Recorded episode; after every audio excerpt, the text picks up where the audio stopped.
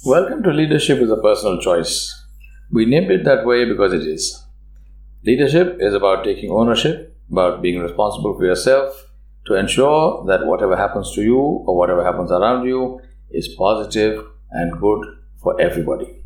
I hope you enjoy these podcasts and do let us know, rate them, send us your suggestions and send us your comments. Happy listening. It's 11:30 p.m. I'm sitting in Connecticut recording this. I'm in the US on a sabbatical and right now we are looking at the crisis created by the coronavirus. Fears and panic is going north. Stocks are going south. And we are looking at a world which seems to be headed towards crisis. Given that we were living before this in a world which was already in crisis, I don't know what the new crisis is going to mean. But one of the people that come to mind who dealt with crisis, who taught others how to deal with crisis, is Jack Welch.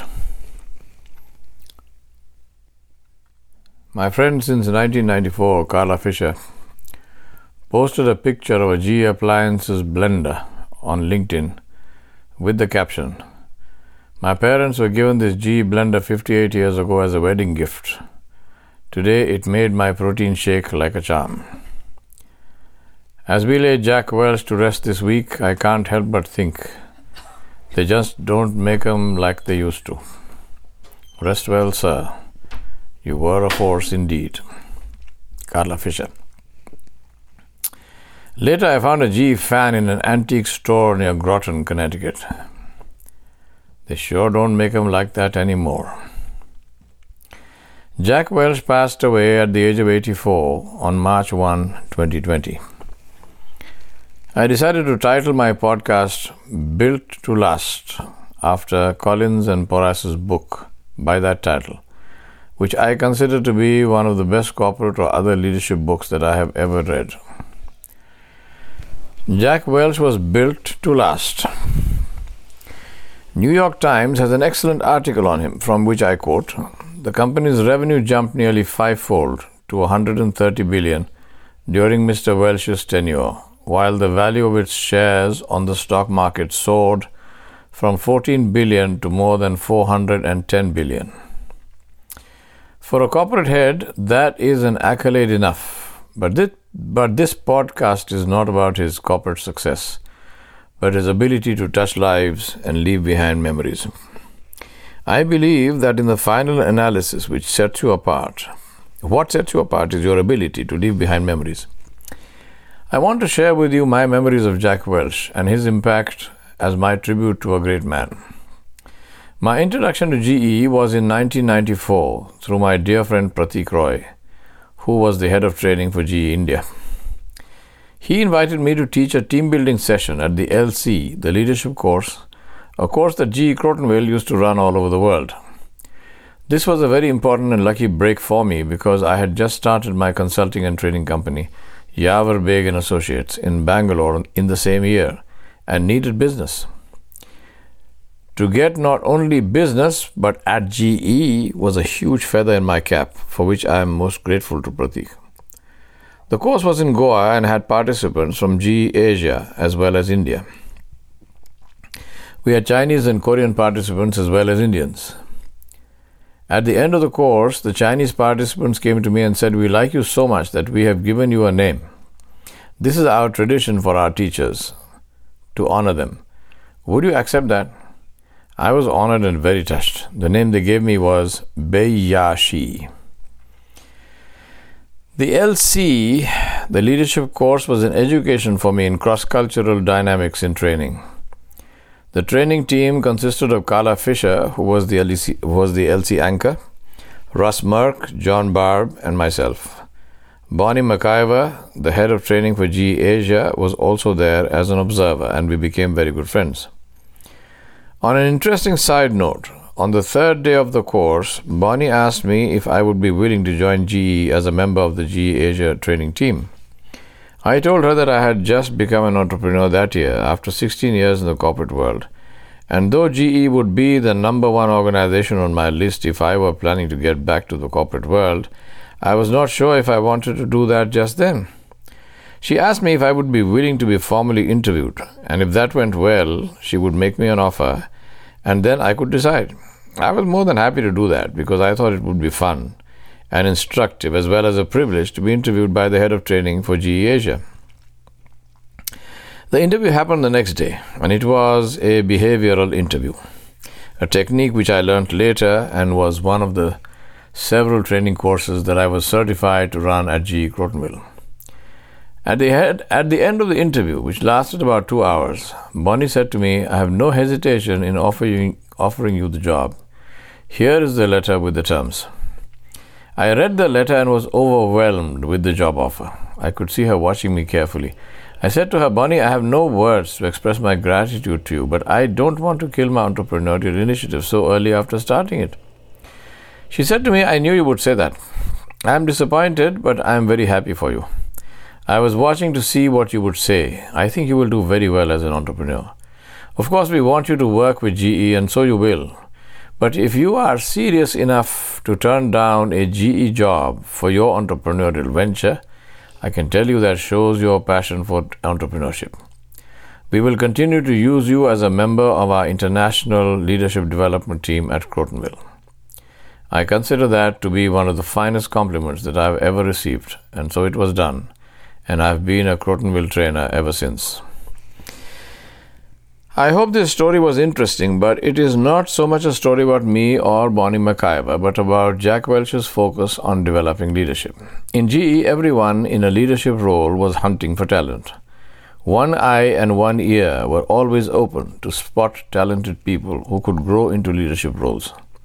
It is not for nothing that Collins and Porras, in their excellent book Built to Last, call GE's product not engineering products but leaders. In GE, they said leadership is stacked like cordwood. I bear witness that this was true in Jack Welch's time. People searched for talent, nurtured it, went out of their way to help talented people perform at their peak, and took great delight in others' success. To give earlier GE leaders their due, this culture of nurturing, nurturing leadership was not introduced by Jack. He was himself a beneficiary of this culture, but he reinforced and supported it enormously. One of the ways in which this was done was by encouraging dissent, but insisting on clear, solution focused thinking. It didn't matter if your solution was not perfect. What mattered was that you demonstrated application of mind. Yes men were not encouraged in GE, and if you disagreed with your boss, you didn't need to fear his wrath, but instead may well get an accolade for your trouble, provided, of course, that you could demonstrate your sincerity and dedication and thoroughness in presenting your argument. Having said that, we were also taught how to disagree without being disagreeable. You asked for an opportunity to present your view, you did it with dignity, fairness, brevity, and clarity. And if your boss still disagreed, you shut up. You didn't argue with or embarrass him or her in public. In private, you could go to him once more. That's it.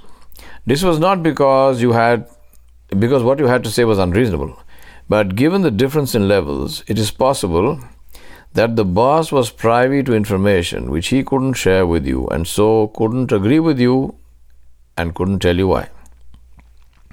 You respected that, and to do so meant that you could understand some of the dilemmas and difficulties of being a leader. What was not appreciated, and you were told this in no uncertain terms, was if you had not invested enough in your input and couldn't answer questions. That would be a very costly mistake in GE. We were teaching the NMDC in Atlanta at the Peachtree Resort. As part of the NMDC team, as part, as part of the NMDC, teams of participants choose a business idea and present their business plan to a team of GE leaders who specially fly in for that, for that session. In Atlanta, one of the teams didn't do as thorough a job with their presentation as they were expected to do.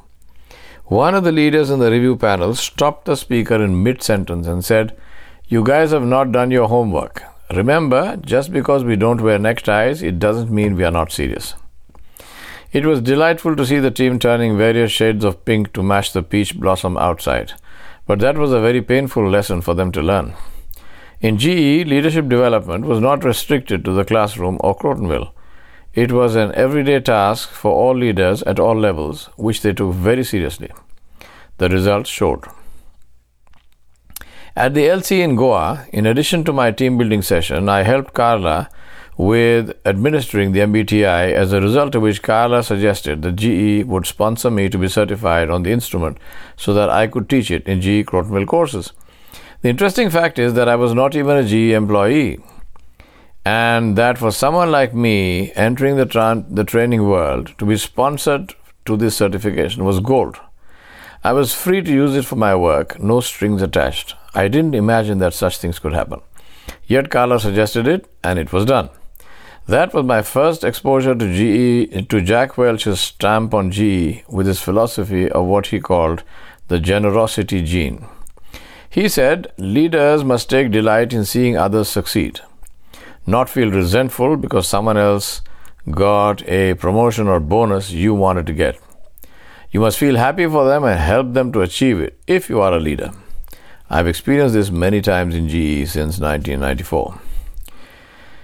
In 1996, I was asked by the head of training at GE Medical Systems in Bangalore, George Verghese, if I would design and write up a course which, if accepted, would be taught as a best practice course in GE. He wanted a course positioned between LC and NMDC. I designed a course which we called PDC, Professional Development Course. GE courses were pure gold but didn't have fancy names. PDC was a three day off site residential course and it was a great success. We would start the day with yoga, which I taught, and went through the day until it ended after dinner in a storytelling session around a campfire. I worked with Indira Achanta, Susan Murray, and Mohan Raja all through the years that I taught this course. To design and teach my own course, branded as a GE course, is a thrill that I am most grateful to George for. One more example of openness in leadership development and of a GE leader helping someone else to succeed. Another big one was when Manav Bose became the head of training and HR at GE India. Manav called me and said, GE has invited Dennis Encarnation of the Kennedy School of Business to talk about globalization. Would you be interested to attend the session? That was like asking if I would be interested to accept a gold mine as a gift. Of course, I was interested. Manav then said to me, The program is in Singapore. GE will pay for your ticket and hotel and full board, but we can't pay you a fee to attend. Fee to attend? I wanted to ask Manav to get real. I would have paid to attend that course, let alone asking for a fee for it. Once again, this was Jack Welch's stamp on GE culture, where the belief was that the only way we could get products and services of the quality we wanted, that is Six Sigma, was by training and supporting our service providers. In almost every major Crotonville course that I taught, I almost always had a couple or more participants from GE business partner companies, all in the same spirit. Dennis Encarnation's profile says, I quote, first joined Harvard University in 1982 as faculty of the Harvard Business School, later moving to the Harvard Kennedy School Center for Business and Government to launch the school's first Asia programs. Dennis Encarnation has devoted his professional life to the study and practice of globalization. End quote. His lecture in Singapore was over three days. On day one, he spoke about business in the Americas. On the second day, about Europe and Africa, though very little about the latter. And on the last day, about Asia. Reflecting on this amazing session, I can see how many of subsequent global developments were foretold by Dennis Encarnation in that lecture. That is the hallmark of the scholar and expert, and a measure of the depth of his research and his own value addition to the data by his interpretation. I have been very fortunate in my teachers. Dennis's teaching style was unique. He didn't use any audiovisual aids, not even an overhead projector. At the front of the room were arrayed in a semicircle eight flip chart boards with thick flip chart pads on them. Dennis would hold a thick chisel tip marker in a dagger stabbing grip in his fist in one hand and a mic in the other. And he would run from chart to chart and talk and write in huge letters as if slashing the flip charts to shreds. He did that continuously with the same high energy for three days in a row. I don't recommend this style of teaching unless you are Dennis Encarnation. It worked for him, but then what he had to say was so interesting that if he had spoken while doing somersaults, people would have listened with rapt attention. I owe Manav and the GE culture, which enabled me to benefit from this fantastic session. My trip to be certified for MBTI was memorable. I landed at Dulles, Washington, D.C. after dark and got to my hotel. Next morning, I looked out of my window at the sunniest, brightest day that I had seen in a long time. I was so enthused with this sight that I simply couldn't remain inside the room. I did remember that it was winter, so put on a long coat, but it was so sunny and lovely that I had to go out and breathe that air. I stepped out of the door and discovered gravity. One step into the parking lot and I was flat on my back. I had stepped on black ice, and both my feet flew up in the air and I slammed down on the tarmac like a landing fish. What saved me, perhaps, was a combination of the padding of the coat, my total surprise, so that I didn't try to save myself by putting out a hand to break my fall, and the fact that this was in 1994 when I was 26 years younger than I am today. Somehow my head also didn't hit the ground, and all that I gained was a bruised backside and ego, and a very healthy respect for black ice. That was a very striking welcome to America. I was certified in MBTI, Myers Briggs Type Indicator, at Otto Associates in Fairfax, Virginia, at the end of a grueling five day train the trainer course and a written exam where the passing mark was 90%. That was Carla's doing, and when I qualified, she gifted me a set of MBTI teaching slides with graphics which she had hand drawn. I was so honored and touched by her gesture of taking pleasure in my success. Having facilitated it herself, I still haven't used those slides, which I converted to a digital format. On my return to India, I taught the LC and then later CELC, Corporate Entry Leadership course for GE India in multiple locations, including Singapore. I got certified on Facilitative Leadership Skills Workshop, FLSW, and the Behavioral Interviewing Workshop, and taught those also. After learning behavioral interviewing, I was invited by GE India to interview senior management candidates and give a report to Manav Bose, VPHR, for them to decide if they wanted to take it further. I had created a template which I used to report on the candidate.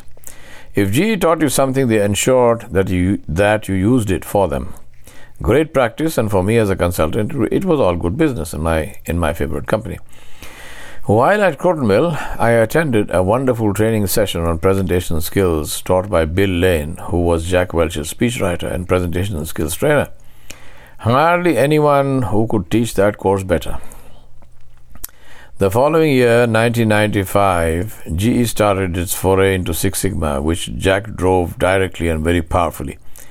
At the Boca Raton meeting that year, speaking to his top management team of VPs and country heads, he made statements like, I will not believe that you have sponsored someone for black belt training until you fill his vacancy. Yes, it is true that you have a choice not to sponsor someone for black belt training, but that will be a career threatening choice. It was very clear where the future of GE leaders lay as far as Six Sigma was concerned. To recall Michael Harry's quote, if you want to see what someone values, see what they measure. It was clear to everyone what Jack Welch's GE valued.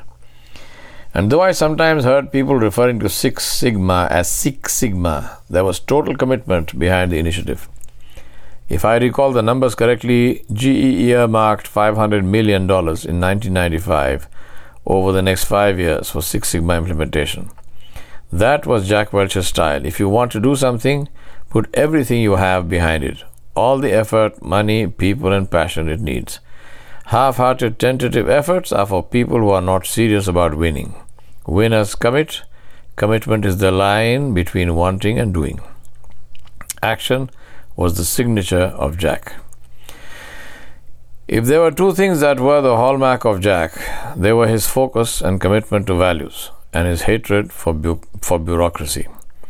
In GE, we used to say, why values? Because values drive behavior and behavior drives results. We used to talk about the four E's of GE energy, energizer, edge, and execute. It is beyond the scope of this article to describe these in detail, but what was very valuable learning for me was how GE approached these. When we taught the 4E's class, we spoke about what each E was and wasn't. That was the level of clarity which set apart GE's approach to core values. Everyone speaks about core values, but almost nobody drills down deep enough to clearly specify what that means, and even more importantly, what it does not mean and then go further to specify behaviors that reflect the two. This has huge implications on implementing the values and, even more importantly, on measuring compliances. Without this clarity about desired behaviors, you can't have metrics, and without metrics, you can neither know what is happening nor guarantee it. In GE, you could see people living these values. It didn't matter, whether you were employed by GE or not. I was never a GE employee.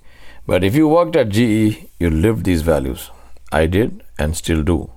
Not because they are GE values, but because they add value to me and I love living by them. I think that is the final test of any value. Do people who try to live by it benefit from it? Do they feel that benefit? Do they value the value, if you know what I mean? Living GE values is more about me than about GE.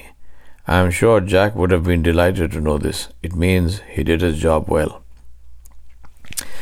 Jack Welch took over as the chairman of GE in 1982, and the first thing he did was to get rid of all core and all non-core businesses. It got him a level of notoriety, but it worked magic with turning around a company which was already doing well and converting it into a byword in American business. His formula was be number one or number two in the world in that business or get out. I think that is a brilliant philosophy for anyone. Yet, yes, it was hard on many people, but that brings to the fore another of Jack's favorite maxims about the importance of edge the ability to take the tough calls with honesty. It's not about being cruel, it's about being honest. Kindness that allows poor quality or output is really cruelty because you punish those who deliver quality and high output. It is the surest and fastest way to ruin and to retain losers and losing winners that I know. To bring about change fast, Jack Welch introduced Workout and Change Acceleration Process CAP. In Crotonville, there is an amphitheater called The Pit. That was the stage for Workout, both teaching sessions as well as many a time real workout sessions of business teams. The purpose of Workout was to cut out the bureaucracy. To paraphrase him, Jack would say, in effect, it makes no sense to get talented people and then tie them down with 20 rules written by petty minded individuals which frustrate them and spend their energy in coping. Cut out the layers and cut out the rules. You get it? But most people outside GE still don't get it. In a workout session, the business leader, who is the key decision maker, would stand in the center of the circle of his people, and they would put him and they would put to him the big change idea that they wanted to do. The leader would listen in silence and then respond. His response, and this was the secret of Jack Welch's strategy to cut the bureaucracy, could only be one of three things yes, need more information, or no. If it was no, he had to give reasons. This was a unique session where anyone of that team, irrespective of rank, could directly talk to the topmost manager and expect to get a response. There are many stories of workout success, but I won't mention them here. I'm sure all my friends at GE can think of at least one that they were involved in. GE was very serious about cutting out bureaucracy and of leveling with people. GE is the only company I know which was as close to being democratic as a corporate organization can be. In GE, we had a process called NMA, New Manager Assimilation. In this process, any new manager is given about three weeks in his new role.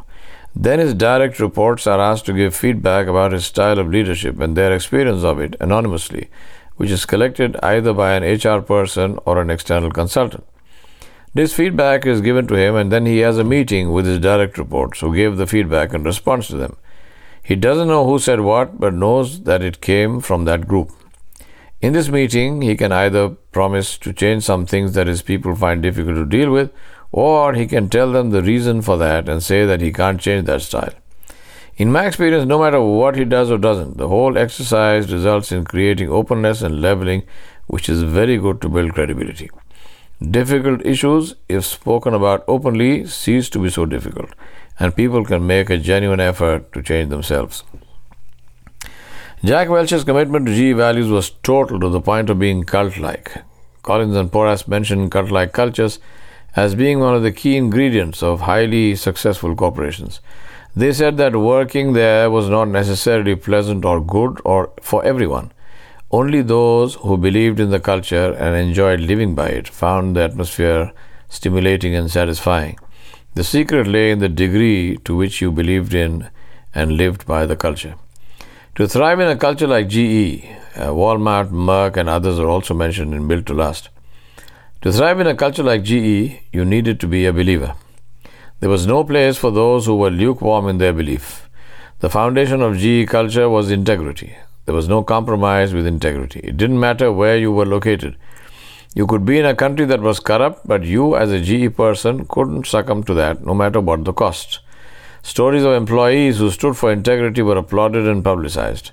Jack Welch made statements, statements like, if a person doesn't deliver the numbers, give him one more chance. One more only, but give it to him. But if a person compromises integrity to get the numbers, hunt him down and axe him out.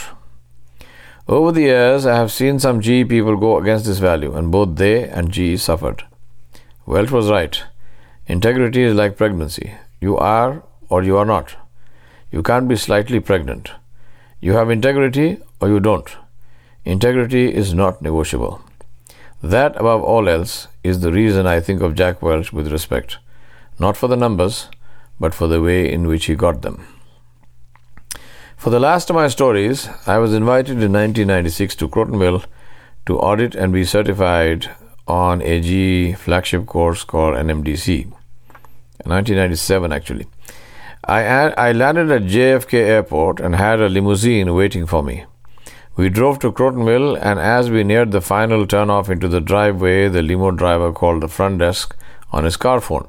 As we drove up to the porch of the hotel in Crotonville, I was met by a young lady at the foot of the stairway. She walked me up, and I signed a card at the reception. Then she walked me to my room. The room was huge, with an attached bathroom to match. She opened the fridge and said to me, Everything here is for you. Please feel free to eat and drink any of these things. The stock is replenished daily. If you need anything else, please call us at the front desk and it will be sent up to you. The phone is for your use. It's an international line and you can call anywhere in the world. Everything is paid for, so please feel free to call. I made one call to my wife in India to tell her that I had arrived safely. As I said, I was getting a taste of what GE meant about walking the talk. The next day, I met my friend Carla Fisher, who was my anchor person at Crotonville. I told her about my reception the previous night and how much I appreciated the out of the way courtesy. She simply said, Yawar, we value our teachers. Over the decades that I have spent with GE and having taught over 5,000 GE employees in many countries, one thing that never changed was the way GE treats its teachers. It is a pleasure and privilege to teach at GE, and money is the last of the reasons I do it. The NMDC began next morning. I am not going into any details of the course here, but on the last day we heard the thump of a helicopter rotor. A twin rotor corporate helicopter landed and Jack Welch stepped out. We knew he was coming and that he would address this class, but still to actually see the man in flesh was something I recall to this day. He stepped out of the helicopter with his coat on his arm and his briefcase in the other hand. No reception committees, nobody running interference ahead of him or hovering behind him but Jack Welch, just Jack Welch and his bag. He walked into the facility, hung up his coat, and spoke to the class, sitting on the edge of the table. This was the last session for the day, and then we all went across to the restaurant for cocktails with the chairman. I was introduced to him, shook his hand, and didn't wash my hand for the rest of the day, so that some of Jack Welch would rub off on me. This is another story of my initiation into American culture, which I found to be very different from the feudal corporate culture in India. It was a blustery, cold, wet night, and Jack's pilot decided that it was not safe to fly back to the city, so Jack stayed the night at Crotonville. I asked Carla, Where is he staying? She looked surprised and said, In the same hotel that you are staying. I said, Oh, is there a chairman's suite in the hotel? She laughed and she said, He will be in a room exactly like yours, maybe even next to yours. all our rooms are chairman quality. And they were. As I said, a man is remembered for the memories he leaves behind. Jack Welch left many with many people across the world. All of us sorry to see him go. The end of an era, in truth.